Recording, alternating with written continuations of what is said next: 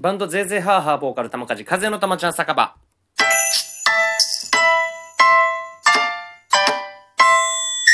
ピー。このラジオ配信は玉梶風の日常の様々な出来事、ライブ告知など、バンドゼーゼーハーハーの近況などを語っていきたいラジオでございます。なお、このトークアプリラジオトークでお聞きの皆様は、えーいつものように画面下のハート、笑顔ネギを連打よろしくお願いします。えーそうすると、たまちゃん酒場お通しの、えー野菜サラダがついてきます。だんだん調理しなくなってきた。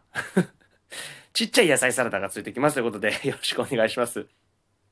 えーこのラジオトークが10 19日が、あれかな？最後だったのかな？うん。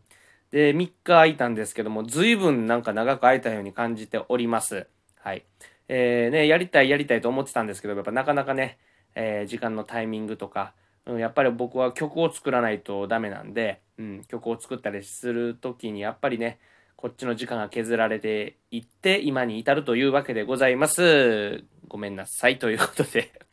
はい。えー、まずね、その最後に、えートークアプリ、このラジオトークをやった19日から次の日です。20日ですね。ちょっと遡って、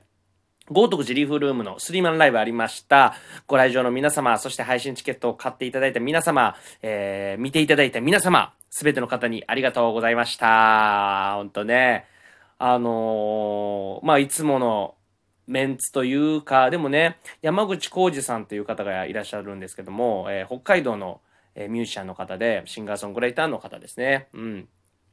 ね、気づけば2月、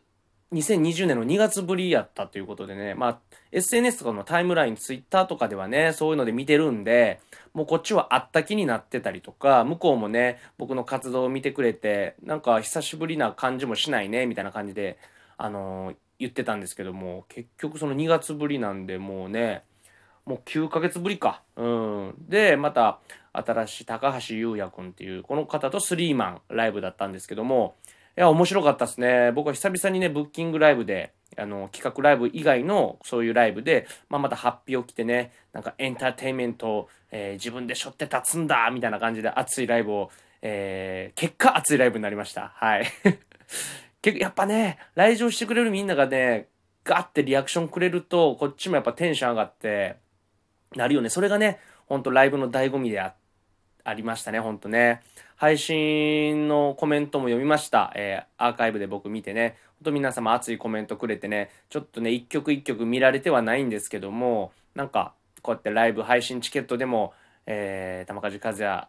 のライブ見たいって言ってくださってる方がいて、うん。でね、そのコメントもね、なんかその時々の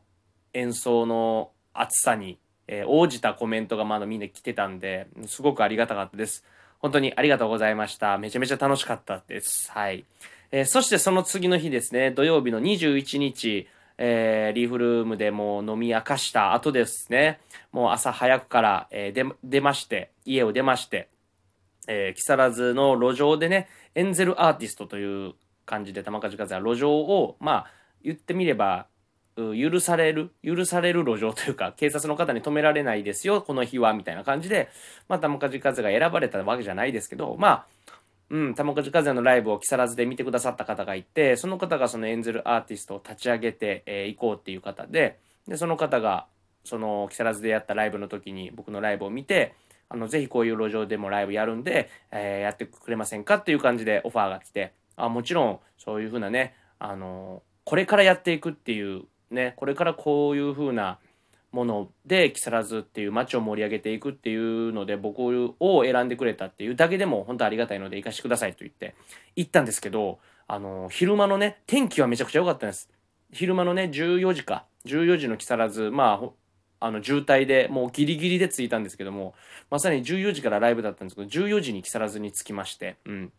バタバタとしながらその会場に、その路上ライブをやる場所に行ったんですけど、もうね、その日は、もういい天気だったにもかかわらず、風がすごかった。そして木更津ってね、海風もあるし、でちょうどそこの場所がね、あの、駅前でとてもね、高立地な場所なんですよ。あの、音楽を聴いたりとか見る、見たりする場所は。けど風がね、ちょうどビル風の、うん、ちょう、ちょうど真ん中のとこだったのかな。すごい風吹いてて、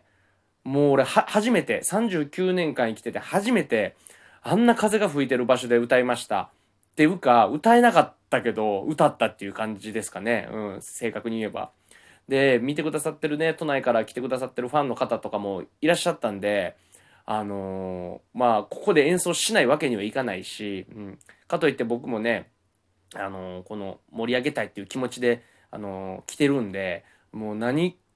もうなん、な、何かしろやらなと思って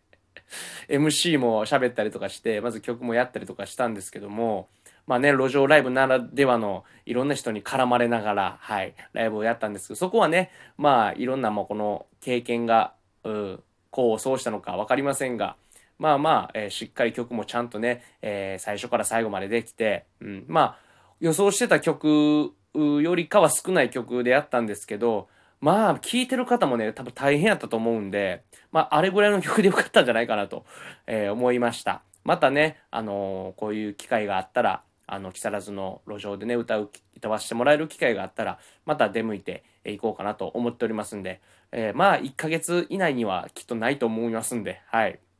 またね、その、エンゼルアーティストも何回か回を重ねて試行錯誤して、うん、いろんな場所で、ここの場所やったらいいんじゃないかってきっと、あのー、進化して、改善していくだろうしね。うん、またその時に、あのー、いい、いい状況、いい環境で歌えたり、いい環境で聴いてもらえることができるんであれば、えまた伺おうかなと思っておりますので、またその時にはよろしくお願いします。本当ね、あのー、来場、来場というか、これは見見てくださった方、えー、ぜいぜい母のファンの方ですね。本当にありがとうございました。はい。その後ね、木更津焼きそばに行って、うん、店主の大倉さんとめちゃくちゃ喋りながらも、えー、木更津のミュージシャンがね、また木更津焼きそばに集って、僕もいろいろいろんな話を聞きました。うん。木更津のね、こういう音楽シーンがあってとか、うん。本当にね、そういうふうな、まあ、ざっくばらんとした話を僕にね、都内の僕にしてくれて、僕はね、それだけでも行った価値があったかなと思います。またね、木更津焼きそばの方は12月6日ですね、木更津焼きそば忘年会というライブで、えー、木更津焼きそばで歌わせてもらいます。えー、もしお時間の方がいらっしゃったらよろしくお願いします。で、さっき言ったね、あのー、20日にあった豪徳寺リーフルームのライブなんですけども、えー、また12月にね、えー、12月13日ですね、えー、これは日曜日か、うん、の午前中の、えー、部ですね。リーフルーム音楽祭というのがあって、12、13とあって、その2日目の13日の僕が出るのは第1部、午前中ですね、12時ぐらいからオープンするのかな。そこから4時までやるっていうライブで、そこの、えー、第1部のライブで出ます。はい。えー、もし詳しい詳細とか、えー、時間があるからちょっと行ってみたいっていう方がいらっしゃったら、ぜひダイレクトメールとかでもくれれば、僕は詳細送りますので、またよろしくお願いします。まだまだ、えー、チケットはね、その、13日の第1部のチケットは余っておりますので、えー、よろしくお願いします。はい。なんかね、これね、オールスター感謝祭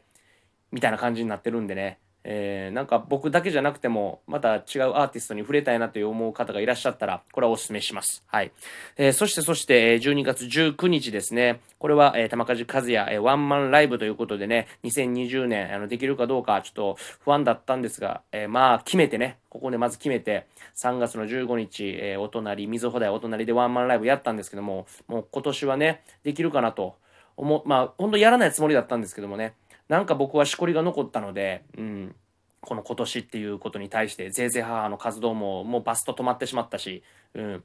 ライブというね、活動がね。うん、なので、ここでね、ちょっとワンマンライブ、自分自身ではございますが、えー、やりたいなということで、一部は玉梶和也弾き語り、二部は、えー、シークレットバンドで、久々にハンドマイクで歌おうと思っておりますので、まだ、えー、若干チケットは残っております。来場チケットは残っております。ので、えー、ぜひこのね、あの、生音を、えー、バンドサウンドと一緒に、えー、聞いてみてください。えー、こちらも、えダイレクトメールで受け付けております。よろしくお願いします。えそして今週ですね、えまだまだライブは続きます。はい。11月27日金曜日ですね。こちらも久々です。3月24日以来ですね。えー、2020年3月24日以来で、えー、11月27日金曜日に熊谷のモルタルレコードに行ってきます。はい。これちらもスリーマンなんでね、ちょっと長丁場、えー、長尺でやらせてもらうんで、えー、ここはもうね、あらかじめもうホテルを取って、ゆっくり帰れるように、次の日に帰れるように、えー、しました。うん。のでね、えー、まあ、うん、終演後とかもちょっと喋れる時間もあんのかな。うん。こちらの方もね、ちょっと埼玉という感じで、埼玉の熊谷っていうのでね、まあ、都内からはちょっと遠いんですけども、まあ最高の夜にこちらもしたいなと思っております。今もエンタメを盛り上げようっていう僕の中でちょっと火がついてるんで、そういうライブをまた、あの、したいなと思っております。こちらの方もよろしくお願いします。そして12月まだまだバタバタバタバタライブは続きます。先ほど言ったワンマンライブもそうだし、クリスマスにある12月25日の玉梶和也企画ですね。こちらの、えー、玉梶サンタがやってくる2020っていうタイトルでまたやらせていただきますので、まあ、ちょっとずらーっとね、もう予定予定ばっかりですけども、その中でいろいろ音源作ったりとか、えー、してますので、えー、随時、えー、細かいね、あの動向などをチェックしてみてください。今日もね、ESP の、えアーティストスタッフの、え学生の方がね、えー、なんか動画を上げてくれました。はい。ぜひそれも SNS、Twitter の方でチェックしてみてください。ということで、えー、ちょっとこのえー、ラジオトーク、また次ちょっといつできるか分かりませんが、えー、お約束通り、ちょっと前回はね、約束を破ってしまったんですけども、えー、11時、23時にね、夜の23時に上げていこうと思いますので、えー、そちらの方も聞いてやってください。それでは皆様、また。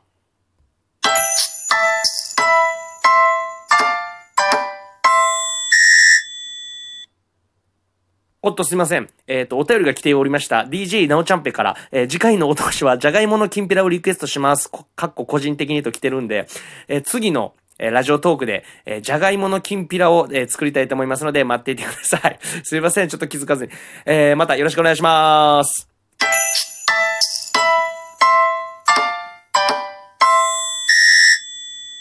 本当に終わりです。